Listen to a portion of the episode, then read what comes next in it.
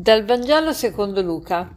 In quel tempo Gesù disse ai suoi discepoli: State attenti a voi stessi, che i vostri cuori non si appesantiscano in dissipazioni, ubriachezze e affanni della vita, e che quel giorno non vi piombi addosso all'improvviso.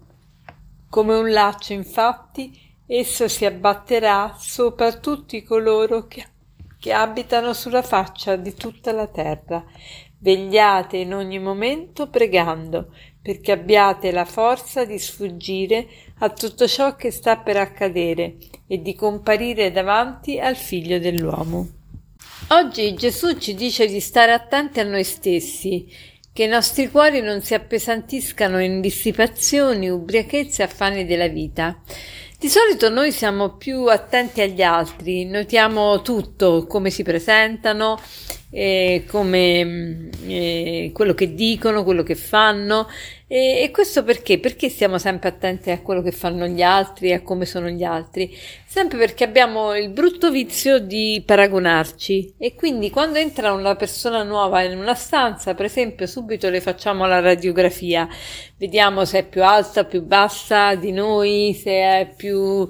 Ehm, grassa o più magra, se ha, più, se ha il naso dritto o storto, eh, se ha i capelli lisci o ricci, insomma cerchiamo di paragonarci sempre que- alle persone nuove che vediamo. E, ehm, e, Gesù vuole invece che badiamo a noi stessi e, e badiamo che, non, non, che i nostri cuori non si appesantiscano in dissipazione, ubriachezze e affanni della vita. Che cosa sono queste dissipazioni, ubriachezze, cioè tutto ciò che mm, è sregolato, no? Una vita sregolata, una vita allo sballo, una vita appesantita da, da, dalla ricerca dei piaceri, dei piaceri della carne, dei piaceri del corpo e, e dei piaceri in generale. E, mm, quindi, però, Gesù, oltre a darci questi comandi, ci indica anche il modo eh, per, per, vivere questo, questa vita più regolata, questa vita più disciplinata. E che cosa, qual è il segreto? Vegliate in ogni momento pregando. Ecco, questo dovremmo scriverlo a caratteri cubitali. Vegliate in ogni momento pregando. Ma come si fa a pregare ogni momento? Di certo il Signore non, non, richiede che tutti i momenti stiamo con le mani giunte in ginocchio, ma vorrebbe dire che ci alleniamo a vivere eh, alcuni momenti di preghiera formale in cui veramente ci inginocchiamo, stiamo alla presenza di Dio in modo tale da poter vivere sempre, continuamente con il Signore. Cioè quello vuol dire pregare sempre, non vuol dire dire preghiere sempre, ma eh, pregare sempre vuol dire stare sempre in compagnia col Signore, fare tutto insieme a Lui, per Lui e con Lui. E, ehm, a questo riguardo mi viene in mente un libricino che mm, ho visto che si chiama i, i, modi, i nove modi di pregare di San Domenico.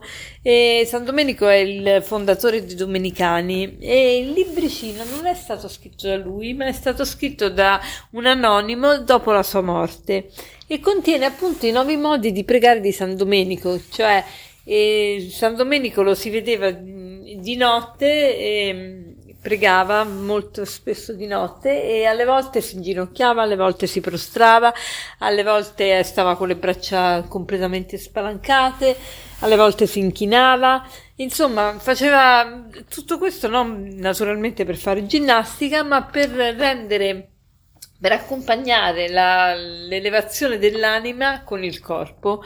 E quindi prendiamo spunto da, da, da lui e cerchiamo di, di ingiovanire, ravvivare la nostra vita di preghiera e magari possiamo fare il proposito di dedicare i primi 15 minuti ogni giorno per una settimana a Dio, alla preghiera formale, in modo tale che diventi un'abitudine per sempre. In questi 15 minuti che dobbiamo fare? Eh, devono essere i primi 15 minuti, cioè prima ancora di, di lavarci, prima ancora di fare il caffè, prima ancora di accendere il computer, la tv, vedere le notizie. Eh, prima ancora di questo, i primi 15 minuti li vogliamo dare al Signore in modo che diventi veramente un'abitudine per sempre. E questo darà proprio il là a tutta la nostra giornata, saremo molto più calmi, molto più sereni e anche più in grado di, di concentrarci e di eh, portare avanti i nostri doveri. E per concludere vorrei citarvi, lasciarvi una frase di Kierkegaard che diceva così: Gli antichi dicevano che pregare è respirare. Qui si vede quanto sia sciocco chiedere perché dobbiamo pregare. Perché io respiro? Se non respirassi morirei. Così è della preghiera. Gli antichi dicevano che pregare è respirare. Qui si vede quanto sia sciocco chiedere perché dobbiamo pregare. Perché io respiro? Se non respirassi morirei. Così è della preghiera. Buona giornata.